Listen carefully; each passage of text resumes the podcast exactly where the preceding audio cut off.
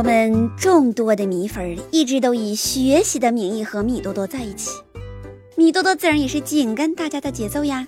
最近，达康书记火的是一塌糊涂，在《人民的名义》中堪称头号背锅侠，而这个锅得从大风厂的幺幺六事件说起。有一些米粉问我，在大风厂的工人为啥闹事儿啊？咋的，手里的股权就没了呢？借钱跟他们手里的股权有啥关系呢？大家既然这么勤奋好学，我就叨叨几句。先来说说股权这个东西。为什么大风厂的工人那么齐心协力、众志成城呢？就是因为股权。如果你拿了某个公司的股权，那可不得了，你就相当于拥有了这个公司的一部分，它代表的是一种所有权。我们天天嚷嚷着人无股权不富，为什么有股权就富了呢？因为你拿着它，要是公司挣钱了，你就有资格分利润；要是有人想高价买，你也可以卖给他赚个差价。要是公司红红火火上市了，蹭蹭蹭的翻个几倍，你再把它给卖了，可不就赚翻了吗？所以，股权这东西很值钱，可能超乎你的想象。而这所有的前提是你公司前景好，能赚钱。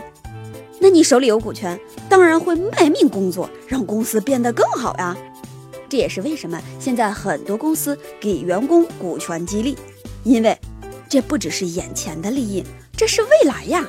所以，大风厂的员工们拼了命也想要回自己的股权。那问题就来了，大风厂的股权怎么就跑到山水集团的手里去了呢？这就得说到股权质押。这是什么呢？就是你需要钱，把手里的股权押给别人，借点钱。完事儿，你还了本金和利息，股权再还给你，这就是一种担保。万一你要是还不上钱，人家就有权处置你的股权。那你看，蔡成功把股权质押给了山水集团借钱，结果钱没还上，股权可不就跑到人家手里去了？那为什么要质押股权呢？股权凭什么可以质押呢？因为它值钱呀，而且可以交易啊，不然。你拿着一张没人要的白纸，会有人借钱给你吗？当然不会。而股权质押借款这种方式，现在呢是很常见的。那一般向谁进行股权质押借款呢？找银行可以，但是一般的股权银行可不愿意接受，人 A 股的都还得挑一挑呢。找三方公司呢也可以，当然人家也有严格的风险控制，什么质押率呀、预警线呀、平仓线呀等等。那这个和我们又有什么关系呢？因为市场上也有股权质押项目的固定收益类的投资产品，什么意思呢？有人需要钱，而你有钱，通过投资产品，你投资了就相当于借钱给对方了，到期了，对方还钱，你赚的就是利息。那大家不禁要发问：万一对方像蔡成功似的还不上钱了咋整？一般呢，这种情况是极少的，因为这种方式借钱主要都是用作短期流动资金的周转，也就几个月。再说了，我刚才说有风控措施的吗？比如质押率，一般呢三到六折，也就是说，你质押一个亿的股权，可能就借到三千万。你总不会为了三千万不要一个亿吧？拼了命不也得还钱拿回股权吗？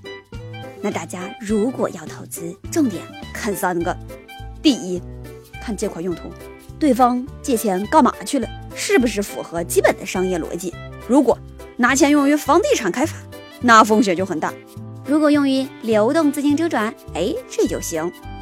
第二，看还款来源，看对方是靠雄厚的金融资源还钱，还是靠借款去投资项目运作的收益来还钱。如果是第二种情况，那风险还是很大的哟。万一投资失败了呢？第三，看还款意愿。如果呢，违约的成本远大于违约的收益，果断不会选择违约呀。就像我刚说的质押率，怎么也要想办法还上钱，拿回股权呀。我的妈呀！大家有没有发现，你要是没点金融知识，都快要看不懂电视剧了。